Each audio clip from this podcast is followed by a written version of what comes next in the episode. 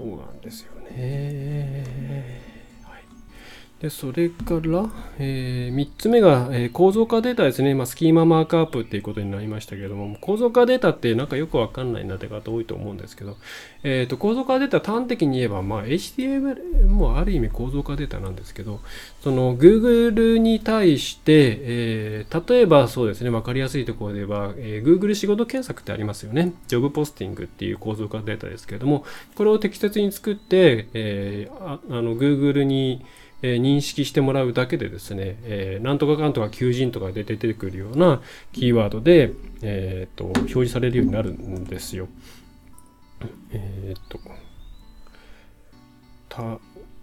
ありますよね。えっ、と、どうしよう。ちょっとここ2出しなんで、求人って出るかな。なんか、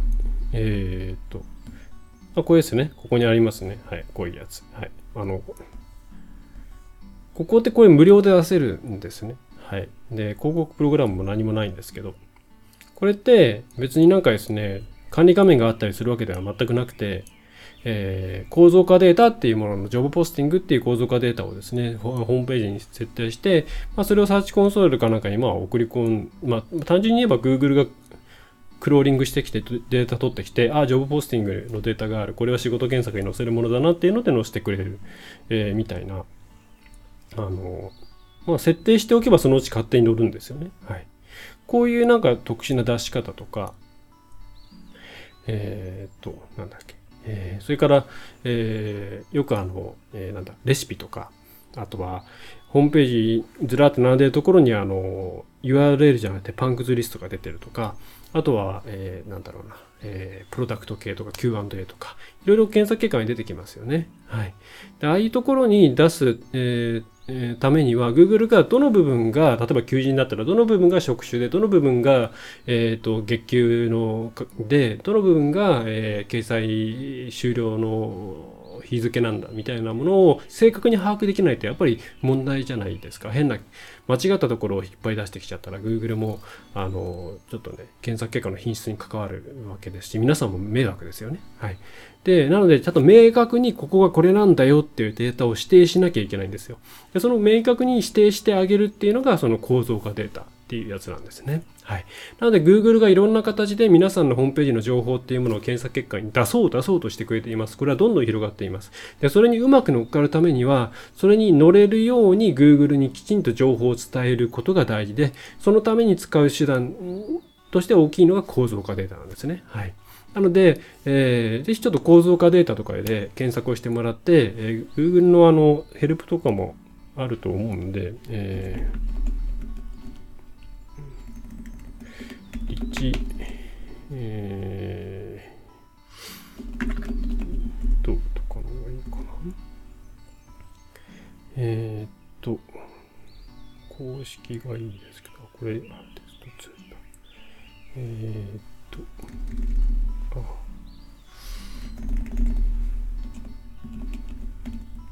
小僧じゃないですね。えーと、構造化データ、先に用意しておけっていう話ですけどもね、えー申し訳ないですね。はい。えーまあなんかこんな風にですね、ブックとか書籍の情報とかですね、はい。それから、まあ、さっき言ったバンクズリスト、ブレンドクラブですね、はい。とか、こういう画像カルセルとか、日本が対応してないのもあります。僕は英語になってるとこはそうかな。えーあとファクトチェックとかよくあるご質問。こういうのを見たことないですか？こういうなんかこういう。アコーディオンで下にビロって出てくるやつですね。はい。こういうものとかも、あの、ちゃんと構造化データ設定してあげあげないと絶対に出ないんですよ。はい。で、えーさっき申し上げました、ジョブポスティングですね。求人ですね。はい。とか、えーまあ、それ以外にもいろいろなものがありますので、えーあうちこれ使える日本で対応してるっていうものは、まあ、どんどんどんどんですね、えー出せるようにしていった方が絶対にいいです。もう今もう同じような会社さんたくさんあって、とにかくあの集客っていうよりまず露出なんですよね。はい。えーっていう観点で、えー考えると、露出できるこういう構造化データっていうのはフルに使っていくべきなんで、えこれを実装できるようにしましょうと。で、この構造化データって今すごい実装が楽なんですね。で、昔は結構マイクロデータとかですね、えっ、と、RFS とかですね、その、HTML にで、今ある HTML にこう付加情報をつけていって実装するみたいなものが、えしかなかったので、結構付け方が難しかったり、そのサイトの構造ですね、HTML 構造を変えなきゃいけなかったり、えー、それって結構出来上がっちゃったサイトにそれやるのって大変じゃないですか。まあ、なので構造化データってちょっとめんどくさそうだなって思ってた方もね、多かったと思うんですけど、今あの JSONLD っていうですね、えー、全然そのなんだ、JavaScript 的な書き方で、それをページのどっかにポンと貼っておけば、それだけで、あの、認識してくれるっていう形式があるんですね。で、これが出てきたことによって、もう実装がすごい簡単になって、既存の HTML を全く意識、あの、いじることなく、それを適当にフッターかなんか、ケツの方にですね、ペタって貼っておけば、構造化データとして認識させることができるっていう、すごいですね。まあ、もちろん表には見えないです。まあ、それを逆にデメリットとして考えるとしたら、例えば、ジョブポスティングだったら自分たちの求人ページにですね、求人情報をちゃんとこう、テーブルっぽくですね、書いているにもかかわらず、もう一個見えない形で、その JSONLD っていう、えっ、ー、と、JS ONLD っていう形式でまたもう一個書くんでなんか二つね一個で済めばいいのにみたいなところをデメリットと感じるかもしれないですけども、まあ確かにそれはそうかもしれないんですけども、えー、でも多分、あの、相当、なんだろう、元の HTML に手を入れないでいいっていうのはすごい、あの、制作側としては楽だと思うんで、まあ、大量にある場合はまたちょっとあれですけどね。えーまあ、そういうふうにすごい身近な存在になっているっていうので、ぜひスキーママーカ構造化データっていうものは、えー、何があるのかなっていうところと何に出せるかなっていうところを考えて、えー、いただけるといいんじゃないかなと思います。はい。えーとですね。それから、次、質の高いコンテンツっていうのがあるんですけど、まあ、これはちょっと小詳細は省きますね。ここであんまり言っても仕方ないですし、意外とここでも触れられてないですね。はい。で、あの、質が高いっていうとですね、質の高さっていうものをちゃんと定義してくれよとかですね、質の高いって何なのかちゃんと教えてくれよっていうふうに思う方いらっしゃるんですけど、あのね、それはちょっと違うと思うんですよ。あの、だって、例えば皆さん、あの、提案しに行きますと。じゃ提案資料作りますっていう時に、えー、提案資料、提案資料において、えー、質の高さとは何かって言われたら、決まったことはないですよね。行くお客さんの状況とか環境とか、今日、あの、コンペの相手とかですね。そういったところを考えて、自分がこれが一番いいと思うものを出して、あとはその持っていって、ってその反応を見て、まあ、次もう一個機会があるんだったらそこをなんか修正したり追加の情報を入れたりして次に挑むみたいなことをしていくわけじゃないですか。ホームページのページのコンテンツというものも同じで、基本的に皆さん考えて、お客さんこういうものを知りたいだろう、こだったらこういう回答が必要だろう、こういう情報が必要だろうっていうものをページとして作って、まあそれが、えー、なんだろうな、それ読んで、えー、いろんなページを回ってくれるようになったり、まあ、あとは検索順位も上がってきたりとか、えー、あとはいろんなところでシェアされたりとかっていうことがあればですね、あ、自分たちはいいものを作ったんだなっていうふうに思えるわけで、えー、あ、な、なんでしょうね。今までがテクニカルにコンテンツを作るっていうところにちょっと慣れすぎちゃってるとこあると思うんですよ。キーワードをリサーチしてですね、それに沿って、えー、こういう内容を入れていく、いけばいいんでしょうみたいなですね、テクニカルな作り方に慣れきってしまってるところがやっぱこの業界としてあると思うんですけど、ちょっと立ち戻ってですね、えー、そういうユーザーニーズ、えー、Google でいうニーズメットですね、ニーズに合った内容っていうものを、えー、出すためには一体自分たちは何を作ったらいいのかっていうのを考えながら作って、まあ、それを改善しまくっていくしかないです。はい。で、それは別におかしなことではないと思います。先ほどその営業資料の話をしましたけれども、提案資料の話をしましたけれども、ね、それと同じなので、まあ、そういう観点で、えー、やっていただくのがいいんじゃないかなと思います。はい。ちょっとテクニカルな時代が長すぎたと思いますね。あの、うん、あんまりだ。ちょっと頭を切り替えるか、今までのことを知らない世代が作った方が意外といいのかもしれないですね。はい。うんどこで、あとは、えっ、ー、と、次はもうちゃちゃっと言っちゃいますか。EAT ですね。えー、悩ましい。EAT もまた EAT の基準がわかんないとかですね。になってきて、まあ、Google もわかんないですよね。えー、いろんな、あのクオリティデータから返ってくるものとかを元に判断してると思うんで、まあ、これに関して言えばですね、ちょっとここにもいろいろ書いてあって、えー、なんかポリシー、すべての利用規約とかプライバシーポリシーとか返品とか保証とかみたいなポリシーは全部書いた方がいいとかですね、えー、HTTPS の方がいいとか、えー、コンセンサスに関してはちゃんと科学的なものを使うとかいろいろ書いてあるんですけど、まあ、ちょっとその辺はですね、多分あのコンテンツの品質の先にあるものなので、うーん、あの、あまり深く考えなくてもいいのかなと思います。で、もちろん医療系とか、えー、という、まあ、もともと EAT 領域として領域として濃い部分に関してはあの、えー、ちゃんと考えてから出さないといけないですしまあそれプラスその薬機法とかですね改正医療法とか、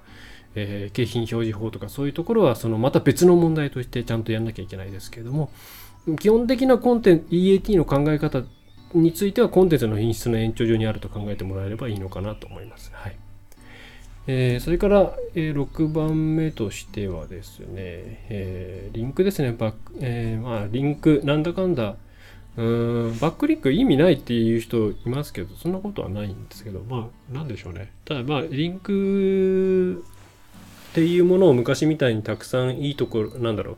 いろんなサイトから単純にリンクされている、うん、ことが、それすなわち、良いサイトであったっていう状況ではないと思います。そのリンクの趣旨とか、えー、どうしてそこに貼られているのかとか、そういうところを Google はもう自然言語検索、じゃあ自然言語解析ですね、えー、のコンテンツ解析のところで把握した上で、これはあの価値のあるリンクだ、これは、えー、そういう意味のリンクじゃないっていうのを判断でして、え、評価していると思うんで、うん、これに関しては、あの、リンクをして、え言い方が難しいな。リンクはとはいえ自然に貼ってもらえるかっていうとまたそれも違うん。ですけど、うん、そうですね。えー、これもその情報を作るというところと情報を伝えるっていうところに分かれてくるとは思うん。ですけども、まあ、うん、やっぱりその、なん。でしょう。ここはいい情報を出しているっていうことを世の中に知ってもらうっていうことはビジネスとしてプラスですよね。それを目指すという意味で、どういうコンテンツを作って、で、どこにアプローチして、うちこういうのを作ったんですけれども、えっ、と、もしよかったら参照してもらえませんかみたいな、そういうアプローチのか、そういう考え方をした方がいいんじゃないかなと思います。はい。黙って待ってるっていうよりは、うん、自分たちこういうのを作ったんだから、えー、作ってんだ、たんですけどどうですか？っていう形で外部リンクを得るのがいいのかな。うん、自然にリンクを得られるっていうのは結構敷居が高いので、やっぱりこう自分たちをがどうやったら知られるか、世の中に知られるかっていうのを施策としてやっていって、ちゃんとその、なんて言うんだろう、えー、プレゼンスっていうかですね、こういう会社さんでこういう商品出してるんだとか、こういうサービスやってるんだっていうのを様々な手段で、えー世の中にウェブの世界に出していくことによって結果としてそれがリンクとして返ってくるような形に、うん、そういう考え方をしてもらった方がいいんじゃないかなと思います、えー、いつか誰かが見つけてくれるって思うんじゃなくて自分たちから世の中に対して発信していて、まあ、その結果としてリンクっていう形だったり、まあ、リンクじゃなくてもメンションっていう形ですね、えー、リンクはないけれども会社名とかサービス名が、えー、ブログとかで紹介してもらえるとかですね。なんかそういうのが返ってくるようなイメージをが今のリンクビルディングとしては適切なのかなと思います。私も今、お客さんにリンクいっぱい集めてねって言い方はしないですよね。うんまあ、今みたいな言い方とか、あとはその関連会社とかさんとか、その仕入れ元とかとなんかうまく、えー、リンクできるような状況に持っていけないかみたいな話はしますよね。うんまそんなところでちょっとリンクに関してはコメントが難しい部分ありますけどね。まだそのどっからリンクされてるかっていうのは定期的にバックリンクですね。まあサーチ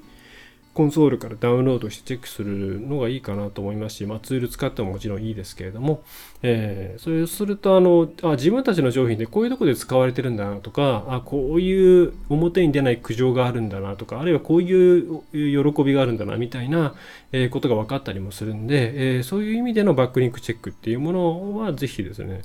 えー、やってもらえるといいんじゃないかなと。まあ、そこからまたそのインフルエンサーっていうとこじゃないんですけども、あのそのなんかすごい喜んでもらえてこうしたらいいのになっていうことをが書いてあったらそれを改良した商品出したらその人にいち早くおお伝えするとかそういうユーザーさんを巻き込んだようなことをしていくようなね、え、行動にもつながるんでいいんじゃないでしょうか。はい、まあねもう巻き込んでストーリーに共犯関係って言ったらあれですけど自分たちのうん、ビジネスストーリーにお客さんを巻き込んでいけるかどうかっていうのはすごく重要な部分になってくるんで、えー、そこにうまく使えるといいんじゃないですかねと思います。はい。えー、そして、えー、ダブルダウンオンローカル SEO ですね。はい。まあ、Google マイビジネスをちゃんと使いましょうっていうところかなと思います。はい。うん、Google マイビジネスのおかげで本当に楽になりましたからね。だって Google マイビジネス設定すればもうほぼ確実に自分たちのホームページちゃんとその地域の地図に出るんですよ。こんな素晴らしいことってないですよね。えーえー、なので、まあ、ちゃんとそれをですね、自分たちで管理して設定すると。まあ、ただ、あんまり投稿とかっていうのはやっぱりそんなに見られないんで、うーん、そこは信じない方がいいかな。うん。多分 Google はマイビジネスに力入れてます。ね、アナリティクスも最近また、インサイトか。インサイトもまた機能強化するっていうことなんで、えー、ぜひそこはえーと、ちゃんとコロナ対策のところの情報を載せるとか、えー、定休日はちゃんと入れないとかそういうあと口コミに対してちゃんと対応するとかっていうのはもう顧客対応の、えー、一つとして、えー、今の世の今今はもうマストだと思いますね。あと口コミをちゃんと集める仕組みを作るとかっていうのもマストだと思います。はい。かな多分そういろいろもっともっと機能強化していくと思いますよ。はい。ですね。うちも、あのね、大なんですよね。まあ、うちもお客さんの順位とかをいろいろチェックしてますけれども、地域性がある検索キーワードに関しては、うーん、あ、なんか、そう、うん、難しいんですよ。どんどんね、あの、さ、こっちが調べた結果と向こうの実際の地元での結果っていうのが、まあ、位置情報とかをですね、えー、偽装してやっても結構違ったりするっていう、うん、この話は長くなるからちょっと違う時に回します。はいえー、それから、まあ、こっちの Go After SAP Features っていうのは、まあ、いろんなところに出せるようにしておこうねっていうとこですね。はい。まあ、あんま気にしなくていいかな。えー、ただ、その、例えば最近動画なんかいっぱい出るようになりましたけど、まあ、皆さんがじゃあそこにじゃあ動画出そうと思うとかこのキーワードで動画出したらあのすごい目立つじゃんとかいろいろ思いつくことはあると思うんですけどあのそもそもそのキーワードでどういうそのいろんな特殊な枠がですね、はい、出るかっていうのは最初に調べておいてください。あの出ない枠もあります。まあ、how to とかそういうやり方とかになってくると動画とか出やすくなりますし、まあ、そのレシピとかになればレシピの検索とか出てきますけれども、全然関係ない、なんか、あの、どんなキーワードでも全ての、うんと、こういう枠が出うるわけではないんですよ。その、検索クエリによって出る可能性があるもの、出る可能性があって、今は出すべきものが世の中にないから出てないだけで、まあ、皆さんがアップすれば出るっていうところもあるかもしれないし、そもそもそのクエリで、例えば動画なり、あとは画像カルセルとかっていうものが出ないような枠もあるので、まあ、事前に調べた方がいいと思います。そこは注意点としてありますね。はい。えー、っていうところでそんな感じですかね。はいまあ、今回ちょっとそういう舐めるような感じで何かと統一されたメッセージをお伝えするというよりは、えー、こういうことが大事なんだよっていうところをですね、えー、おさらいしていったわけなんですけれども、まあ、今回、まあ、最後まで聞いていただいていれば、まあ、本当に嬉しいんですけど、えー、多分あこんなにテクニカルになあのいろんな、えー、技術的な部分があるんだなっていうふうに感じられたのではないかなと思います。でこれはまあどんどん増えていきますこういうものは。うん、減ることは多分ないと思う。えー、それにその、ま、アクセス解析とかそういうところもですね、どんどんテクニカルになっていくので、えー、技術とか、そのシステムとか、プログラム、プログラムはちょっとかんまではいかないんですけど、まあ、マークアップとか、そういうところから会社として逃げていると、あの、多分、頭打ち、が来ます、えーえー内部にそういう人材を用意するか、えーそういうのを気軽に相談できるパートナーを作っておくかっていうのをしておかないと、えーまあ、出し抜かれるという結果になってしまうと思うんで、ぜひですね、そんなところも押さえていただきたいなということで、今回ちょっとこの記事を紹介させてもらいました。はい。まあ、ね。いや、あの、しんどいっていうのはわかります。私も、えっ、と、まあ、自分でホームページ作ってたりするとこから入ってますし、一応、多少のプログラミングはできますので、あの、そこまでアレルギーないんですけど、うん、HTML すらうーんっていう方にとっては相当しんどいだろうなとは思うんですね。うん。うん。ただ、ただ、ここはちょっと頑張っていただくポイントなので、えーぜひそれを含めてウェブ部門と考えていただいて、まあ少なくとも自分たちでですね、やれなくてもいいんで、外部がに依頼をすることができて、そして、えーその外部が作ってきたものをきちんと自分たちのなんだろう役に立つ形で実装できているそのまあ研修って言いますけれども、えーような人材は中にいた方がいいのかなと思いますね。はい。ね、結構外に振って自分たちが思っていたいるようなものがちゃんと返ってくるかって分かんないですからね。はい。それを分かるような形にしておくことが重要になってきます。はい。えーということで今回、まあ、そんなちょっと長々と何分話したよ。あごめんなさい1時間も話してるんですね。えー、2回に分けようかな。うーん、はい。まあ、とりあえず1回終わろうと思います。はい。えー、ちょっと2回に分けるかもしれないんですけれども、えーまずはですね、まあ、最後までお聞きいただきましてありがとうございました。えー、ラウンドラップコンサルティングの中山がお送りいたしました。で、まあ、こんなことも含めてですね、ちょっと社内のナレッジを貯めたいとか、それから外部に専門家を置いておきたいという場合にはですね、まあ、リモートでいつでも相談できる、えーウェブ顧問として、えー契約もありますので、多分人や雇うより全然安く上げられると思うんで、えーよかったらですね、お問い合わせをいただければと思います。はい。それでは最後までご覧いただきまして、またお聞きいただきまして、ありがとうございました。ラウンドナップコンサルティングの中山がお送りいたしました。いかがでしたでしょうか？ご質問はいつでもフォームからお送りください。お待ちしております。